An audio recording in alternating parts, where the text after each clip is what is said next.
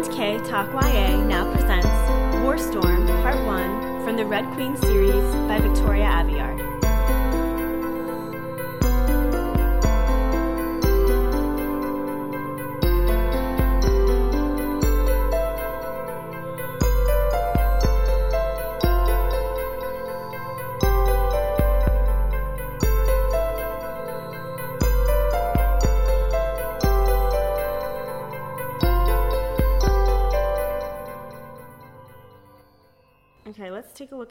Maps in the front of the book. Because it really does look like America. Have you even heard of this place? Uh, Tiraxes? Yeah. nope. I'm Okay. guessing that's Texas. though. Yeah, I know. Isn't that funny? I was trying to think of like The where Floridian I live. Islands. So this must be where Florida used to be. Savannah's. That must have been Savannah. Oh, where are you seeing this? Oh, oh, oh, oh, oh, oh, oh. Oh, that's Piedmont. Okay, so Piedmont's the south. Okay. Tiraxes is the so you must wild, be wild Lakelands, right? Because Lake Miskin, I think, was Michigan. Right. Yes. The Lakeland, yeah, that's like Michigan. I think, oh, do you think this is the Mississippi? It's got to be right. So I live. Or is it the Great River, the other side of it? Oh, oh, I bet it's the Great River. So where do I live? Right I live in the Lakelands. Yeah, 'cause you're Oh. right by Lake Michigan. But I used to live in Norta when I lived in Pittsburgh. I lived right by Petaris. And I just moved from Piedmont to. Hmm. it doesn't go very far enough. Oh wait, is this? Wait. Why haven't we learned anything about the prairie or Tiraxes or? At least the prairie, we like know it's out there, even though we don't deal with it at all. Yeah, but this is Montfort over here. Yeah. So But but we haven't even heard mention of Tiraxes. no, Okay, we should talk about this. we on just podcast jumped. For sure. Actually, I'm recording already. Oh, you are? Perfect. I didn't even realize that. Cool. Yeah.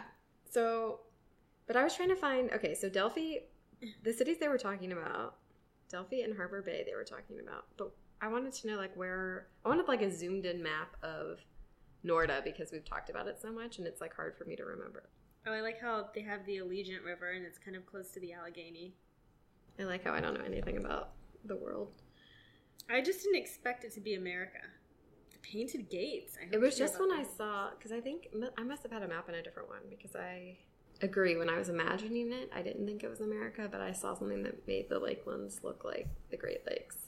What happened? What happened to make the? What is this little square between Piedmont and Norta? Is that the Hmm. place that House Samos took? The rift? Yeah, is that the Rift? So I thought the Rift was north. Maybe. This map's not very helpful. I'm probably I'm probably in Montfort, right? Or further, whatever's further west of there. Well, it's, is Arizona west of Texas? Yes. Yes. Okay. Yeah. Because I drove through Texas a week ago. I've slept in 10 different places in the last 15 days. oh, Isn't that crazy? How are you still functioning? I don't know. this could be an interesting recording. well, I have a confession to make. I read the majority of this first half while lying on a beach drunk. Love it. I don't know how much I'll retain either. I read the majority of it on a train with a screaming kid behind me, so I we'll win. see. So- All right, should we get started? yeah, let's do it. All right. Welcome back, everyone, to another episode of M&K Talk YA. I'm Katie Bradford, And I'm Marissa Snyder. and this week we're recording in person. Woo! We're sitting next to each other. It's so weird. I mean, I love it, but it's so weird. I like don't really know where to look because I feel like I need to look at the microphone and the computer like normal or my phone where you're usually talking to me, but I'm You're gonna next to me. look at the computer because we have um, technical issues. We have technical issues, and we need to keep an eye on Audacity at all times. but it is really nice to be talking in person. It is. It's so good. It's been a long time since we've even seen each other. I know. The last time we recorded in person, and that was, I think that was the last time we saw each other, was when we recorded um, the Rose Society. Yeah, that By was Marie Lu. May of last year. Oh, we need to not make that happen. We've both been very busy, and actually, we're here because this weekend is Katie's bridal shower. Yeah, I'm so, So, excited to be back for I'm it. excited it was in Chicago. I know. Yeah, I have a lot of family here, so it was nice of my aunts to throw me a party out here. I'm excited. And she managed to find an hour to record in person, which is really nice of her. I came in a day early in order to do this in part, so. Uh, that's how much you all mean to us. Oh wait, I didn't even. You haven't commented on my shirt. When in doubt, go to the library. I was like, oh no, how is this gonna end? I should have worn the book shirt you gave me. Oh, yeah. My weekend is already booked. That was a good one too. okay. Well, anyways, speaking of books, we are reading the fourth book in the Red Queen series by Victoria Aveyard. It's called War Storm, and we read up to chapter 19 this week. Now I do have to look at my phone because this is where I keep all my notes. I have notes on mine too, if I have them at all. But um, yeah. So this book we got three perspectives again, multiple perspectives, but we didn't get Cameron, and I kind of missed her. I absolutely miss Cameron. And I got really nervous that she did not survive because we hadn't heard from her at all. So I was really glad to at least see her in that final chapter before the half. Oh, for sure. But we saw Evangeline, obviously, Iris, the Queen of Norta, and good old Mare. Good old Mare. good old little lightning girl. All people who've been engaged to the same man so at different weird. points in their time. So, which is your favorite perspective to read? Um, I like them all for different reasons. Part of my favorite thing is to interact with Maven, though. So, like, right now mm-hmm. I'm liking Iris because she's there.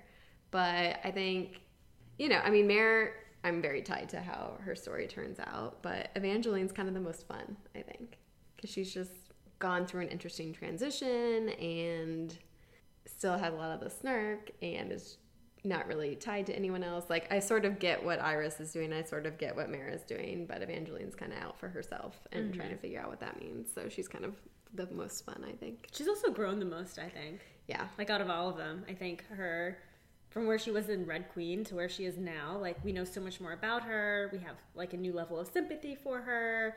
Um, her problems are a lot more complex than we thought. And so I think all around that makes her a better character. Yeah. And she's yeah, she's open to having her perspective changed where I think a lot of people are so stubborn in this book and even mm-hmm. even being focused on revenge or whatever. I feel like yes, she wants to protect her brother, but she's been able to let go of a lot of her grudges and I agree. I think she's grown a lot I think Iris is my favorite perspective. Because I, because of Maven. because of Maven, yeah.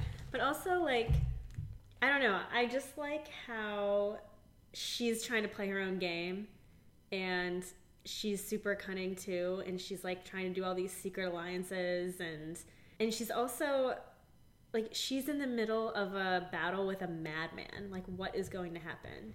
Like he's Maven's so unpredictable. I'm like i want her to beat him but i'm also scared for her at the same time. Well, it's interesting because she's all alone in a much different way than even Mare was when she was in Maven's mm-hmm. captivity because technically she's a queen, but she said it multiple times. Even the people who are there to protect her are would kill her in a minute mm-hmm. and she's sort of playing with fire literally and um yeah, no, I agree. I also think we have a lot of questions about her. Like it's I think her faith is interesting, especially given how it's a stark contrast to all the other mm. characters in this book. Oh, I loved her faith. Mm-hmm. I wrote that down because I liked how they talk about the afterlife, or or whenever they first they talk about how they bury their people. So like you return to what you are, Yeah. like your power. So like nymphs get buried in water, and like the fire people are burned when Yep. they die. and like groundskeepers are buried Yeah. more traditionally. Yeah, I thought that was cool. Although I was actually trying to think about because some of the powers, like what if you were a gravitron or like I'm just kind of curious what the, just the- like because some of them made sense. Like those three made sense, and I thought it was really interesting too. But I was kind of curious how all of them played out, or Let's- like let's think about what they would be. if you're Evangeline's mom, like do you get eaten by panthers when you're dead? Okay, probably. fed to the Wild fishes. animals consume your remains.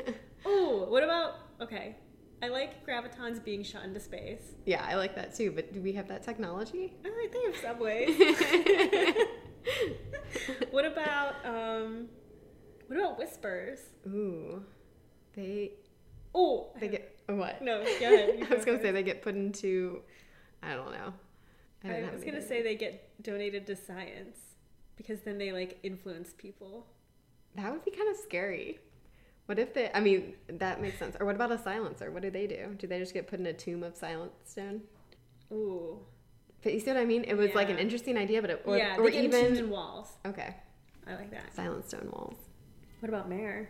Well, then I sort of forgave them for the New Bloods powers maybe not being part of their Okay, that's religion true, that's because I don't think they knew or at least accepted New Bloods. But but I was kind of curious, like, do Reds are they also religious in this area at all, or is Hmm. it like a silver only thing, or is it her family? Like, I was kind of I kind of wanted to know more about the role of faith in the Lakelands. I agree because even they have they talk a little bit about the afterlife. Mm-hmm. Because Iris was saying when Maven dies, he'll be drowned for all eternity because Mm-hmm. it's like the opposite of what you are is what torments you in the afterlife. So like Maven's a fire worker, so he would be drowned. I like that. That I was actually trying to look up um, like stories of the afterlife, like different beliefs, but Yeah. I couldn't really find anything. Find any good ones? Yeah. Well, it was interesting because, I mean, we saw with Cal that he was so scared of water, and you've mm-hmm. seen, I think Cal and Maven, but at least Cal, who's just more open with his emotions and reactions. I mean, like water is their worst nightmare, Yeah. right? And so I actually looked into a little bit of water versus fire, like which one's actually worse. Because you Oh, know how she kept me. saying she was gonna like drown the whole country Yeah. and get her revenge that way so or whatever. like which one's more destructive, fire or water? So I looked into both of those things. First, I think I just looked into how bad is fire. Because you also have you you know how some fires you're not supposed to put water on. Oh yeah, like like grease fires. Yeah. Like we started you know in why? Brooke's kitchen. oh yeah, I forgot about that. um, is it? Be, I think it's. Isn't it always because like if you put water on it, it combusts and like explodes, or the fire spreads. Yeah, because the grease is lighter than water, so it floats to the top of the water and keeps burning, and the water can make it move or splash out of something. Like it can like ride on the water it. kind of thing. So it's not going to actually put it out. So, um, first of all, how many minutes do you think you have to get out alive in a house fire? Oh shit. Um, this used to be like one of my ch- biggest childhood anxiety triggers. Oh, no. house fires. Like, really like it make you- because we had those. Did you ever have those scary um, assemblies where they would turn off all? They would get all the kids in the in the room, like the assembly hall. They'd turn off all the lights and they would send firemen down the hallways. Like No. down the, or this is what they did in my school. They they turned off all the lights and we were in our auditorium, and then they sent firefighters crawling down the aisles. Like on every aisle, there were all these firefighters, and all you could hear was like, I guess that's smart so that Yeah. you do like it's not so shocking in the moment. it was meant to be like, if you hear this, run towards them and like grab Uh-huh. onto the firefighter. But let me tell you the nightmares that that um, resulted in. in do you still dream about that to this Marissa. day? yeah, I just. Ooh. Okay, let me guess. How many seconds do you have to get out of a house fire? Like we're talking. How many minutes? Mhm. Oh, minutes. Well, yeah, just in general, it just says if your When house you is on fire, fire. how many minutes do you think you have to get out alive? three. So you're smarter than 80% of Americans who said five or 10 minutes. But um, yeah, you have three minutes or less. So a lot of people tend to underestimate how quickly fire and smoke can A, hurt you, and B, spread. Um, but they said 30 years ago, you would have up to 17 minutes to escape a fire. Why? So today, homes are burning faster, and it has to do with open floor plans. So, um, open floor plans mean there's more oxygen and there's fewer barriers for the to like slow a fire down, and there's a lot more synthetic building materials and and whatnot that burn at a faster rate than natural products that we used in previous decades did. That's terrifying. So it's kind of crazy to think that, like, and that was just 30 years ago. So, like, probably what our parents were told is Yeah, different than what we know right. today. Well, I was just thinking about how long a minute actually is, and like, if your house is on fire, I want to assume you were just like grabbing the kids, grab the dog, run outside. Seven Americans die every day in house fires. Oh my god! Every day? Yeah, and a lot of them. So, kind of to your point, what would you do in a fire? Um, a lot of people will try to put it out before they try to escape because your a lot of people's natural instinct is to Fight it. stop it or prevent, or you know, um, especially depending on how big it is. But they say that's actually going to waste a lot of valuable time. So you should only stop to use a fire extinguisher if you know how to use an extinguisher. So a lot of people have them and don't Nope. even know how to use them. Um, if you can put it out in five seconds or less. So if it's Mm. like a relatively small fire, go ahead and do it. Even if you could put it out, if you have a small extinguisher and it's going to take a while, you're going to burn. It's going to the house is going to burn faster than you can put it out. And then, kind of to the point we were saying before, you need to have the right type of extinguisher for the type of fire. and they say you should also only do it if you have at least two ways to exit the area quickly if you fail. So, fires double in size every minute, and Oh a lot of people died just trying to actually put the fire out. So, really, your priority should be survive the fire, not put the fire out. Even things like grabbing the photo albums or something, they Oh no, say you shouldn't do. long. Like, I guess your kids, you should maybe Of grab, course. but I just have banjo, so we'll be extra quick. yeah. Do you want to hear a funny story? Yes. So this isn't this wasn't an actual fire that happened, but my cousin, when she was like five, and um, her little sister was like two, um, their dad was putting up a train like under the Christmas tree. hmm And my cousin has like a very vivid imagination, especially when she was five. And you know how trains like um, they spark. Uh huh. So he was setting up the train and, and he started running it and it sparked. And my cousin saw the spark and she flipped out and she ran upstairs to where her mom was and she goes, Mom, Mom, the train exploded. Daddy and Jessica are on fire. we have to go. and my aunt was just like, Oh my god, what? But like that was her reaction when she saw a little spark. She was like, Dad and Jessica are on fire. I don't have time to stick around and see if they're on fire or help. I need to go let mom know that this is the situation. And then she was like, "But don't worry because I'm okay." that seems like a very kid thing to do, though. Yeah, that's that definitely your priority, like your concern and your priority mm-hmm. of, yeah. So that's funny. So yeah, so I kind of looked into when you sh- when water helps with a fire and when water doesn't help with a fire. Okay, so in some cases water will feed a fire, in some cases it'll quench a fire, and in some cases it basically does nothing. And the biggest thing that will affect that is the type of fuel you use. Mm. So fire is heat, fuel, and oxygen. And if you get rid of it needs all three of those things basically. So if you get rid of one of them, you've solved your issue. Heat, fuel, Fuel. something to burn, and oxygen. and oxygen. So if you have burning solids, so think paper, wood, coal, you know, kind of your typical fire pit type stuff, water will extinguish it. And that's because it deprives the fire of oxygen, which is one of the things, and it also cools it. Mm. So since the fuel is solid, it can't flow away from the water. When the water is wet, it cools the fire. And when you submerge the fuel, you deprive it of oxygen. So that's a class A fire extinguisher is the type of fire Oh, extinguisher. I, I had to research those when I bought one for our building. So do you have one? Mm-hmm. Do you know how to use it? Nope. Okay, we need to have a lesson later. Uh, burning liquids, which would be like your gasoline and cooking oil and all of that stuff, um, most of these are lighter than water. This is what I was saying earlier, so it doesn't actually help. Um, but if you have a fire extinguisher, you'd want a Class B fire extinguisher for that kind of fire. There's one that does both. I think. Maybe it's like a maybe you can Oh, like, like you choose ch- which. you switch the I, like I mean, I actually don't know anything about cool. fire extinguishers, but we can go look at mine. we, we should look them up.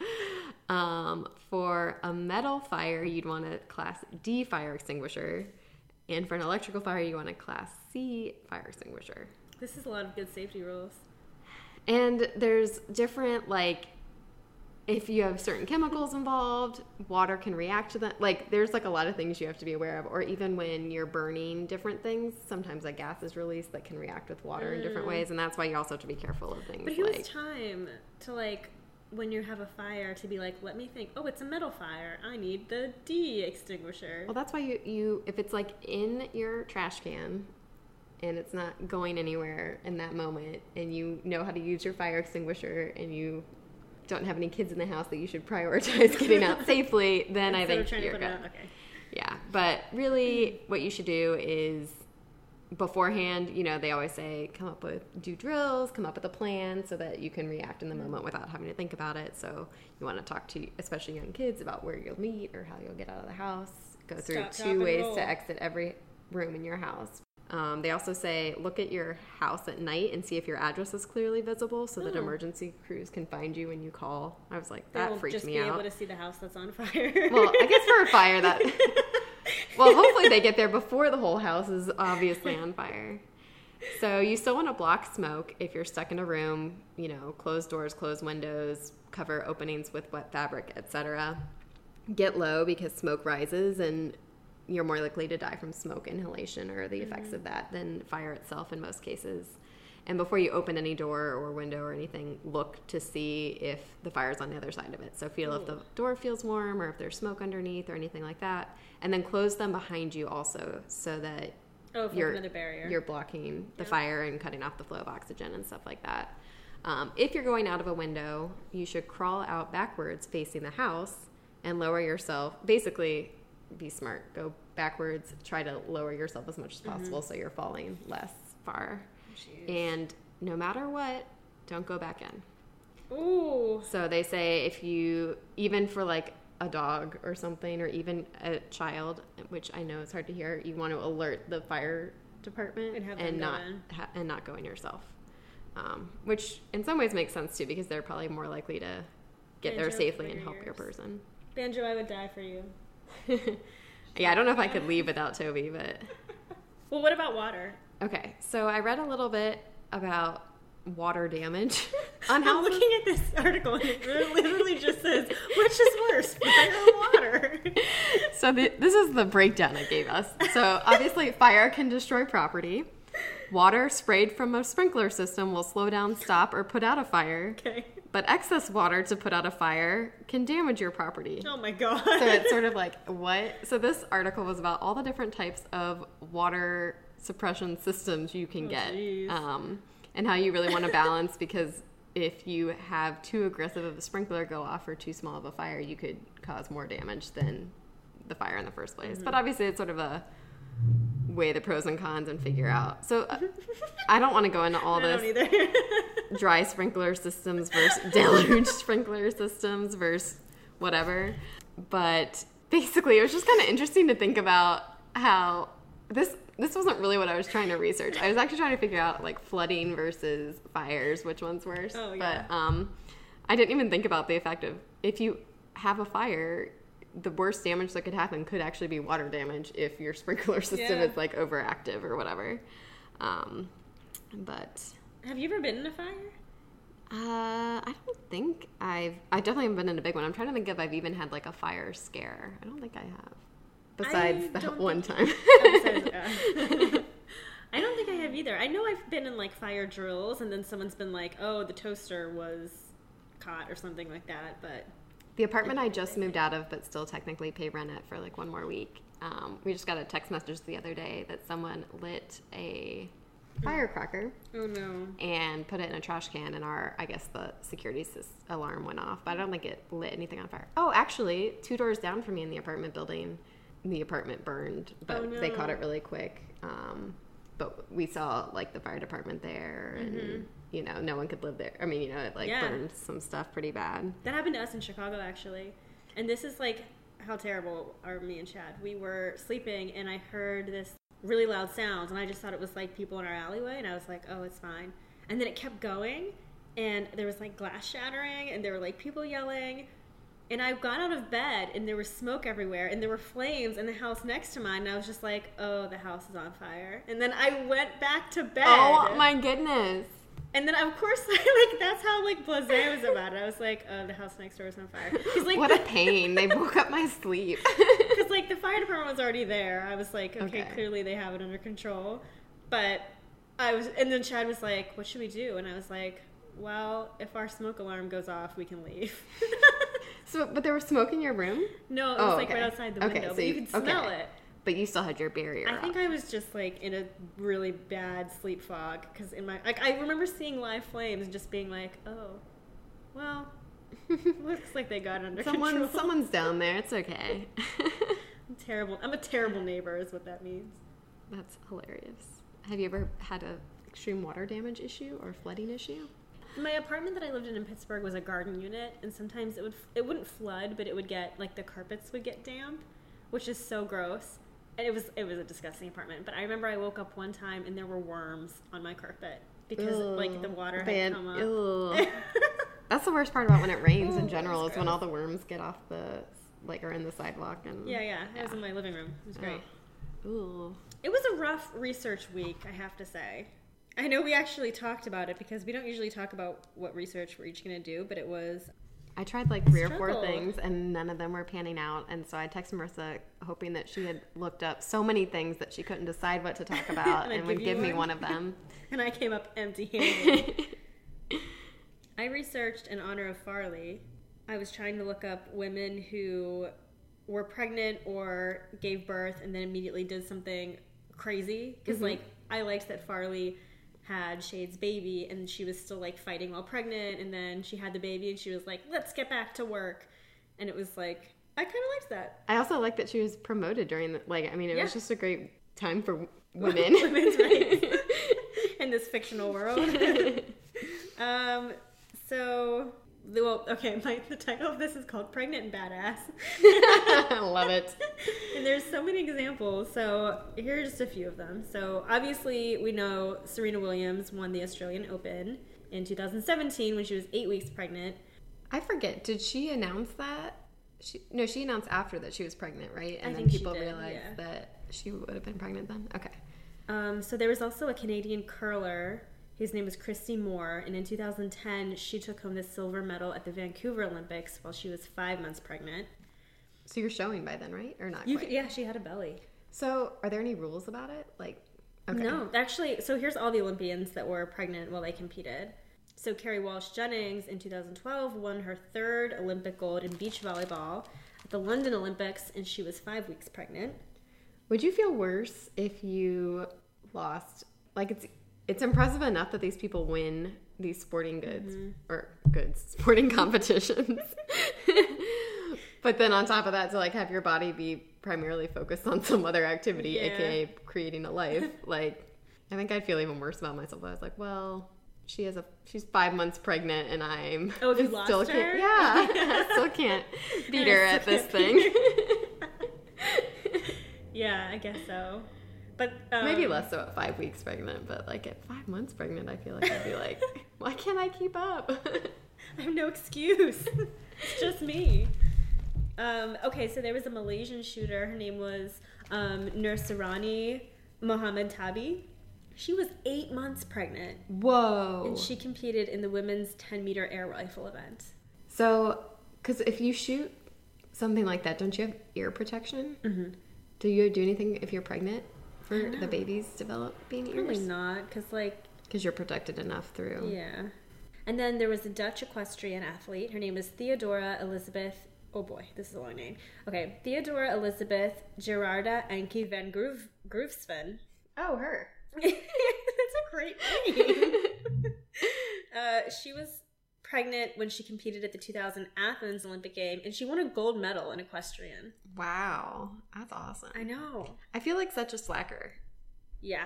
I- too. I- when, when I'm pregnant at all, I'm gonna be like, I'm gonna sit on the couch and I need you to feed me. I'm gonna be watching an. I'm gonna be doing a Netflix marathon. I'm gonna set some records for that. Longest amount of time spent prone, horizontal on a couch. Um. Okay, this is cool. So in 1920, so this is a long time ago, Magda Julin, a Swedish figure skater, competed while three months pregnant, and she received the gold medal. Well, And it was a long time ago. yeah. Although, interesting point because a long, I don't know how long ago, but a long time ago, women didn't like change their lives as dramatically when they were pregnant, did they? I know that they went into confinement. Did they? Yeah, Oh, a, okay. a long time ago. A like, long, long time ago. I don't remember when it was. Probably like eight months. Probably like as soon as you started to show dramatically, Mm-hmm. they like sequestered themselves. Okay. And it probably depends on how much money and stuff you have because I feel like I read about the olden days and poor families would Oh. just kind I mean, like, They'd what- give birth like out in the fields. And yeah, and like you just that, keep yeah. working. yeah. Maybe that's why I didn't find so many examples because it was like, yeah, that's just what we did back yeah. then. Who cares if you're pregnant or not? Like, you just live your life. These fields won't plow themselves. um, okay, the last one is Reagan Schreiber was 11 weeks pregnant when she swam the English Channel in 9 hours and 30 minutes. wow. That's well, the thing that's amazing too is like, especially when you're early on pregnant, you're so tired. Yeah. Like everyone I talked to is just like this fatigue. I've never felt anything like it. Swimming is just impressive to me, anyways. I can't imagine swimming that long ever. No, I can't imagine being in water for nine hours. Okay, I get pruny after like nine minutes, so That would be really rough. Did you know why you get pruny? I I feel like you're we- gonna tell Did me. we talk about this? I feel like maybe we did, but I forget what it is. So I, this like blew my mind. So you get pruny because when we were cave people or whatever, we would like do work underwater, like if you're gathering things or like you're fishing or you're getting your hands wet, uh-huh. and so your your toes and your fingers get pruny because the ridges in them increase like the um, um, grip or the, your grip. It improves your grip. Ah. So if you were like walking in a stream for a long time, your feet would get better grip on the stones, or your fingers would get a So I should actually be better at underwater activities instead of using it as an excuse that I prune up so fast. The longer you're there, yeah. Hmm. Isn't that cool? That is kind of cool. I love that. So that's all the research I'm going to talk about. we also researched just like, oh my god, underwater burials. I've got. I'm like all over the place. Bin Laden buried at sea within 24 hours of his killing. 10 superstitions about travel. Oh, we, we, we were trying to research um, LGBT uh, royals, right? Yeah. Well, so I found this one guy. This is the one I was most excite- excited about. I don't know if that's the right way to say it, but um, Al Hakram Hakam the second, who lived in like 961 to 976. And he had like this male harem, so he was like very open about that. But then I got confused because I said something about his two sons. So Oh. I found out that he actually had like a wife and a bunch of female concubines as well. Oh, interesting. But he didn't have a kid until he was 46. Whoa. So they thought that that might have been because he was more interested in men than women. Mm. So I thought that was kind of cool that he like openly had a not a male harem. male, male harem instead of a yeah. female harem, but um, he still did end up with two kids and whatnot, and it was still kind of like a male dominated court, and he needed to have male heirs. So that's what I was kind of interested in because that's something that we kind of bring up in this book that the Silvers in Norta, at least, the idea of having a lover or a partner who's the same sex is like okay, but you have to marry. The point of marriage is to have kids An and heir, pass yeah. on your silver abilities and make the bloodline stronger and all of this stuff. So it was kind of interesting because it's in some ways it felt like a accepting group at 1st because Mhm. you're like, oh yeah, they openly have,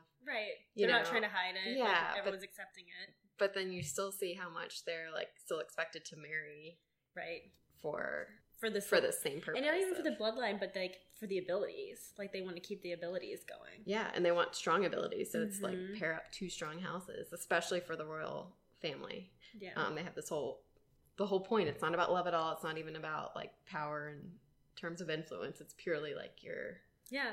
magic power. And then, but Montfort, he is openly gay, lives with his husband, has no need. I mean, to oh, be fair, it's, yeah. it's not a monarchy, but still, it's like totally all cool. And that's one way that Evangeline has been challenged to grow because she Mhm. starts to see she is kind of impressed with what's possible, if you will. And Davidson keeps kind of dangling that in front of her because I Mhm. think he wants her to. Do we think he's a good guy or a bad guy? I don't know. I want to think he's a good guy, but I'm I feel like there's got to be more to him or something bad about him. Not that I think he's an evil guy, but I just still feel like we don't see all of his cards yet. oh no, absolutely not. Because he keeps talking about how like, oh, Montfort's so great because the Red and Silvers live in peace together, and I'm elected. You know, I'm not a king. But at the same time, I just don't really know but he's still yeah, he's still manipulating people, so it's like to what purpose? Because it doesn't even seem like I just fully believe in this equality thing. I mean, I think he does, but it doesn't seem like it's just like I really want to share this with the world. It, No. it seems like there's some kind of agenda. Well, maybe it's because their peace was so hard hard earned that he wants to maintain it at any cost. And so I think maybe that's what led him to do the thing where he kidnaps the Piedmont children to like keep Piedmont Mhm. under his thumb. So he is manipulative, but I'm wondering if it's just to preserve his country or if he wants Montfort to take over more lands. Well, because Montfort did, they're still so far away. We were looking at the map Let's look at earlier, the map. obviously. We're all Um, the way in the Like they didn't have to get involved in this. They could have gotten involved at a later point if they thought this was normal, or they could have. Like, why do they feel? I feel like they have to want something else out of the group. Whether it's just we want more countries like this, so we're not threatened by other silver countries, or whether it's something to do with their um, what do they call them? The people who The raiders? The raiders.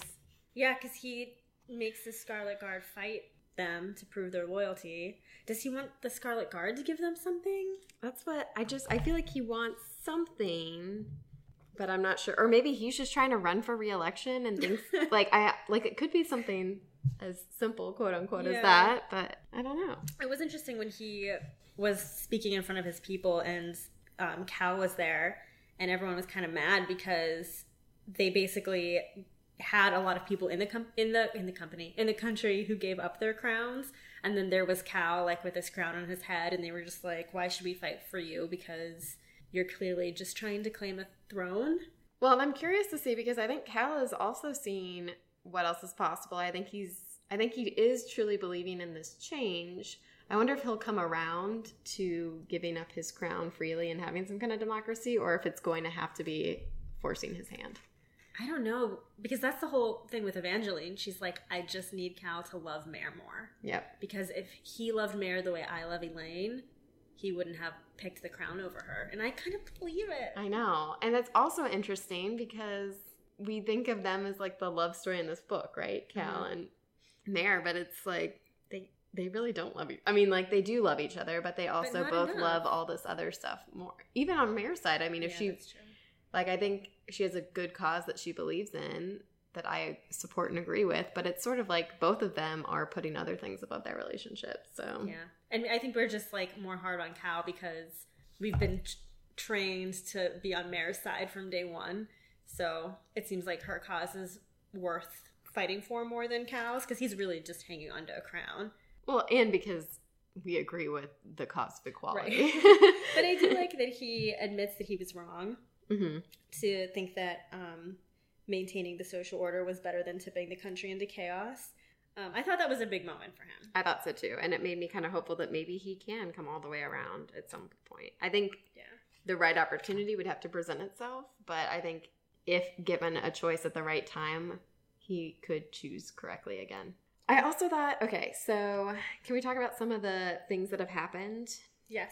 Okay, so Iris went to her family after her dad died hmm and they have like 10 minutes in private her her mom and her sister where they kind of got to say we're going to take over Norta eventually Mhm. so that's our plan let's go for Yep. it um okay so that's what's going on with them so maven and iris don't trust each other etc they went and iris saved bracken's Charlotta. kids And Michael yep so he saved the piedmont king or head prince or whatever they call him Bracken. the eight and ten year old from Montfort, hmm which allowed him to no longer be loyal to the Scarlet Guard, and they took over whatever that fort was called. I forget what it was called.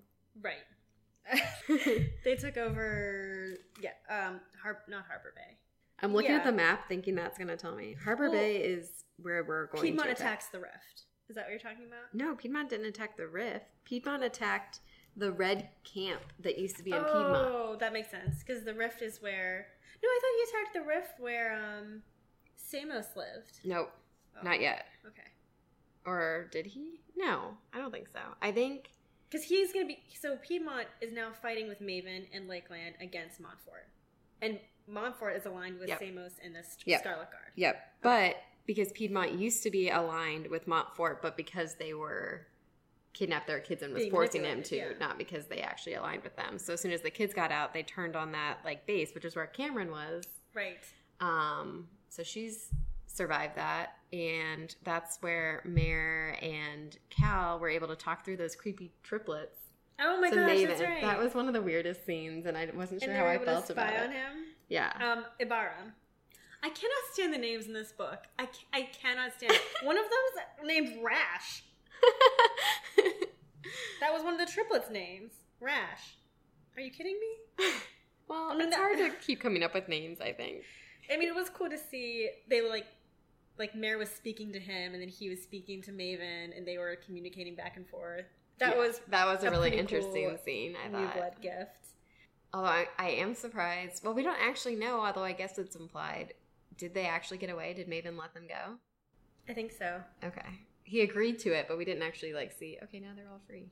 Well, But Cameron's with them. Now, yeah, so. and and I think there was like a moment where they were like, "Oh, all the prisoners got away," because that's when Farley tells him that she wired his base with explosives. Oh, right? yeah, yeah, yeah. I'm curious though if um, I think isn't Iris trying to get Piedmont to work for her against Maven eventually? I think what she's hoping is I think a lot of people are hoping that Maven and Cal destroy each other Mm-hmm. and then they can all go in and take Norta's land, Lakeland included, So you think people want Cal and Maven to both die? or lose power. Yeah. Okay. Yeah, I think I think you're right. I think even Evangeline does because right now her end goal is like, do not let Cal become king. Yeah, Her oh, But it's also interesting because her end goal doesn't even really make sense. Yes, if Cal's king, she'll be away from Elane. But if she still lives at her dad's castle and has to report to him, he's just going to trade her to someone else. That's true. So she needs a better end goal. Yeah, that's a good point. But I think she's starting to realize that too. So I'm kind of curious to see how her, what shifts for her. I also think it's just a little weird that Elane is basically sleeping with two siblings, Yeah. and and like they make her such a like a dud. She's basically just like lounging on chairs all day, like She can't playing in sunlight Yeah. like some cat, and she's just like, "Oh yes, haha, which room shall I sleep in tonight?" I also I'm kind of curious to see because she loves her brother. Um, Evangeline loves her brother, loves Elane. Elane and the brother need to produce an heir, but they ha- I feel like they still haven't really talked about it. Like I get the like that it made sense logistically on the one hand to keep everyone together. Why would you want to talk about it though? Yeah, but it's I feel like she needs to just ask her brother to not. But they need an heir, like as Silvers. That's like their whole. Yeah. It's been ingrained in them. I know, and I'm so mad at her dad. She's like the worst dad. I know her dad. Her dad is evil Yeah, because he He's knew so it was going to happen before she did. yeah. and he like planted it. Ooh. Ugh. So now they're um striking Harbor Bay, right? Because we get Cameron back a little bit. Part of them are striking Harbor Bay, and part of them are striking the slum town, whatever that was called, Oh yes, Greytown or something. Red, red, Tech Town. Tech Town. Tech Town. Yeah, Because that's where Cameron and her brother used to work. But they oh that was scary when they were talking about how they have numbers, and if you run, the person with the number below you is killed. Yeah. To like prevent them from running away. That was awful. it was.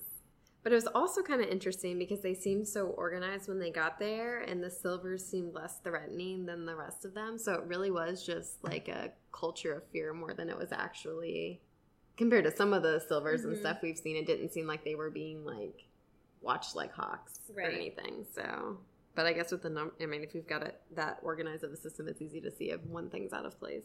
And Kilorn almost dies. Yeah, and hi- what do you think about him and Cameron? I can see it. I think she's a little young. Isn't she like 15? I also wanted to see more build up there. I feel like all of a sudden it's like, we oh, it. they have the eyes, they have eyes for each other, and it's Mhm. like, well, when did that happen? But- um, but I like the idea of him having a new love interest and stuff. But I, Yeah. I just felt a little bit like, okay, but why? yeah, and I mean, it wasn't even like they were thrown together, really. It No. was just. it And they hadn't even seen each other in months. Right. he left, he left her behind when he went with Mare's family, and they didn't have like a goodbye scene that we saw or anything. No. And then he's been gone for a while, and now they like each other. Don't know why Kilorn is in this because it's not like he is. He, he even from the second book, he has no longer been a love interest for Mare. Like if there hasn't even been a love triangle. It's really just like I'm your childhood friend and I'm along for the ride. I was hoping once he stopped being a love interest, he'd be a better friend. Not that he's been a bad friend, but I just feel like he's kind of like um, been in it that Elaine. He's kind of a He's kind of a lane.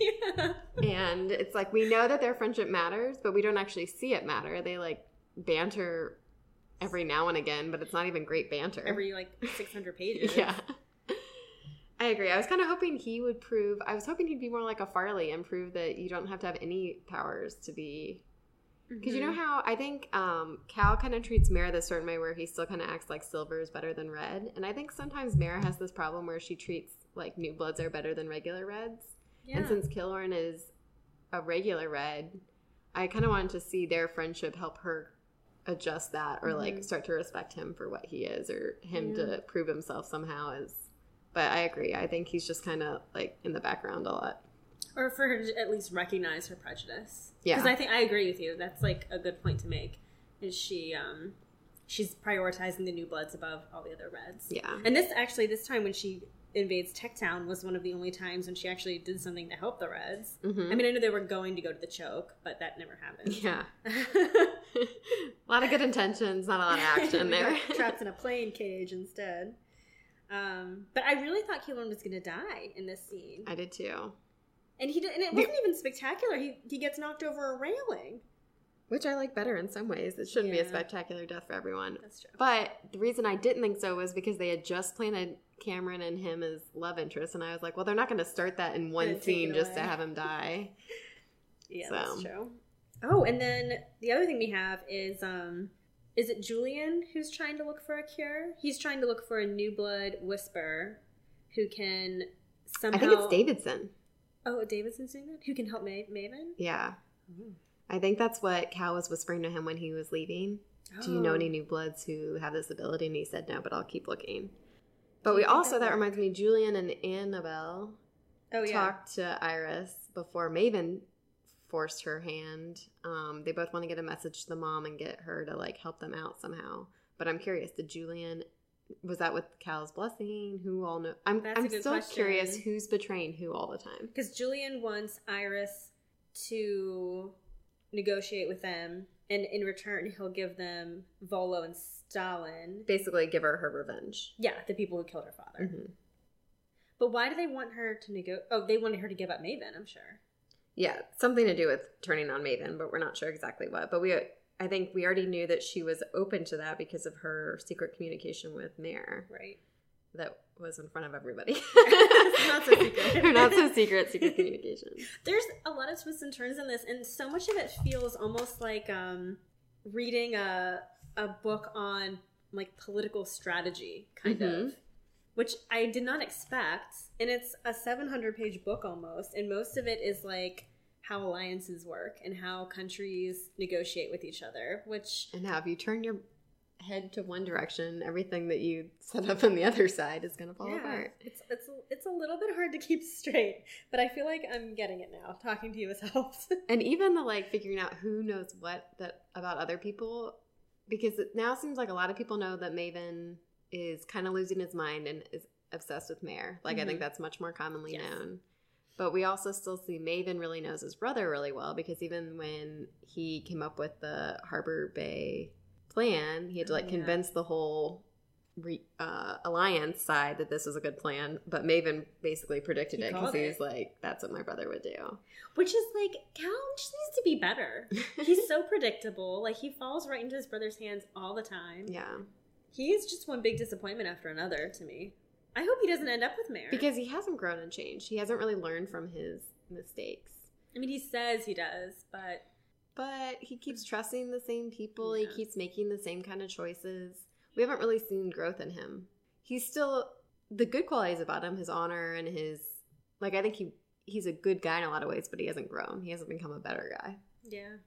And I wonder if part of it's because he's still holding out hope that his brother can be saved.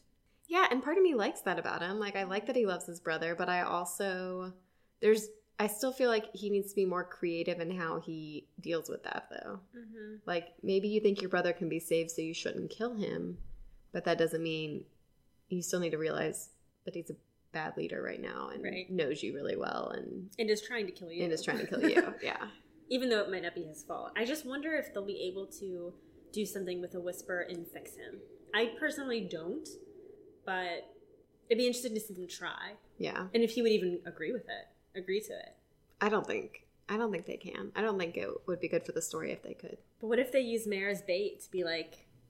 Because I feel like he would do a lot for her. Because he he's he not only he's infatuated with her in in an unhealthy way. Yes, he is.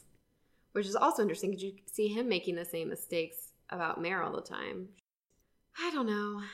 I feel like Maven can't be saved by magic. That's how I feel. I think if he's going to redeem himself, he's going to need to find a way to get through his own brain. I don't think magic can fix it. this book makes it hard to predict things It does. because I really don't know what's going on half the time. yeah, and as soon as you're like, okay, so this is the direction we're going, then it's like, and now Iris is in a silent stone cage. Or you're like, wait, what? Um, let's look at the rest of this book. Let me get to chapter 19. Okay, so we have, gosh, we have about 300, 40 pages left. 340 pages left in this book. We haven't thought of a fan name. Oh, yeah. I thought of just being New Bloods and calling it a day. I feel like what's what do we about it. call the equality people? Because they're Ardents in Montfort. the equality? I mean, like, so in Montfort, Reds, Silvers, and New Bloods are all equal. And there's a name for them? No, I. Oh. But there should be. That's who we want to be, right? The colorless. the peerless guard.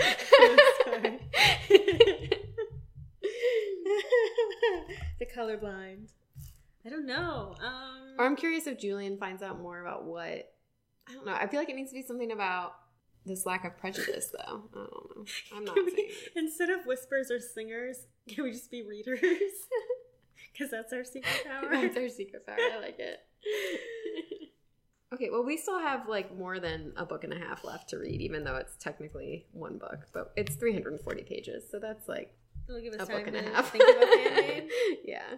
Everything could change. We might pick New Bloods and find out there are no New Bloods. It's actually Silver Blood that was put in the system wrong and colored, and I don't know. They have a weird diet. They eat too many carrots, maybe, and maybe there'll be a whole new color that we find. yeah. Let's be the purple bloods. greens. The blue barracudas. Ah, that's not confusing at all. Oh, okay. All right. So, what else do we have to do? Pick a favorite scene from this book, Oh, shoot. which we can do next week. Oh, from the book, not from this half. Yeah. I don't know if I have a favorite scene from this half. I'm still like overwhelmed by this half. I kind of liked when um, Evangeline and Mare fought again. It made me a little irritated because I was like, why are you just beating each other up? But I also felt like that was a good outlet for both of them because they both get like a thrill from using their powers and That's stuff. true.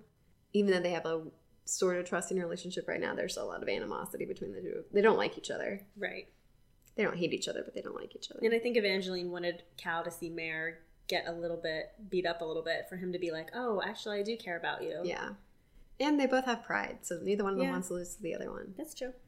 Okay, what else? Any other perspectives we want to see in the next half, or do you think it's going to be these same Hmm. three? I want to see Davidson's perspective. Yeah, but we only see girl perspectives. I'm curious to see. Oh, is that true? Mm-hmm. Oh, you're right. Mm-hmm. Only, okay. Which that was an interesting choice, but maybe Victoria Aveyard feels more comfortable writing from a female perspective as a female, which would be an interesting thing for her as an author in maybe a future series. She's like my age. She's No younger, way. She's younger than me. Whoa. She's like five months younger than me. What have we done with our lives? Not a whole lot. While tell you that pregnant. for free. I'm just kidding. well, once I'm eight months pregnant, then I'll win the Olympics. Yeah, that's when I'll start practicing. Um, well, my so I was at the beach this week, as I said, and um, my brother-in-law, actually newly brother-in-law, because they got married on the beach Mm-hmm. this past weekend, and he gave me a joke to tell you today. Oh, I'm so excited. Wait, what's his first name? Pete, Okay, This is Pete's Pete. joke. Okay. thank you, Pete. Um, okay, did you hear about the calendar thief they just arrested? no. He got twelve months. It's good. So I have kind of a dad joke about the name Pete. Okay, Can I tell it to you? please. You've probably heard it. It's really silly, but I remember my dad used to do this when I was younger. Pete and Repeat are out on a boat. Pete fell in. Who was left? No, no, no. I'm not going to fall for that. I'm going to say repeat. You're going to say that dumb And joke. I would like get so mad as a kid, and I'd be like, "Dad," and he would do it for a long time. Really That's funny because my brother-in-law and sister-in-law just had a baby, and I call him Pete and repeat. I think it's cute. That's funny. That's so funny that that instantly came back though. I was like, Pete, dad joke. I've got it. oh boy. Okay, so we are going to finish this monster of a book for next week. Wish us luck. Wish us we'll need it, and come up with a fan name and tell you our favorite scene, and so much more. and try to remember what else we have to do. All right. Um, you can email us at mnktalkya at gmail.com or we are on both Instagram and Facebook at MNK Talk YA.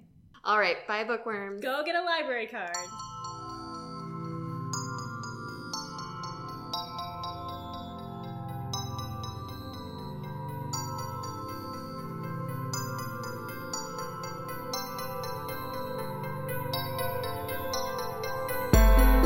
M&K Talk YA is produced and edited by Marissa Snyder and Katie Bradford. Original music composition by Timothy Milky. Logo design by Marissa Snyder. For updates and extras, visit mnktalkya.com or follow us on Instagram and Facebook. And if you haven't already, please rate, review, and subscribe on iTunes. We would like to thank James Tobias, Chad Snyder, Meredith Kelfie, and Michael Howard for all of their support. Thanks for listening, and see you next time.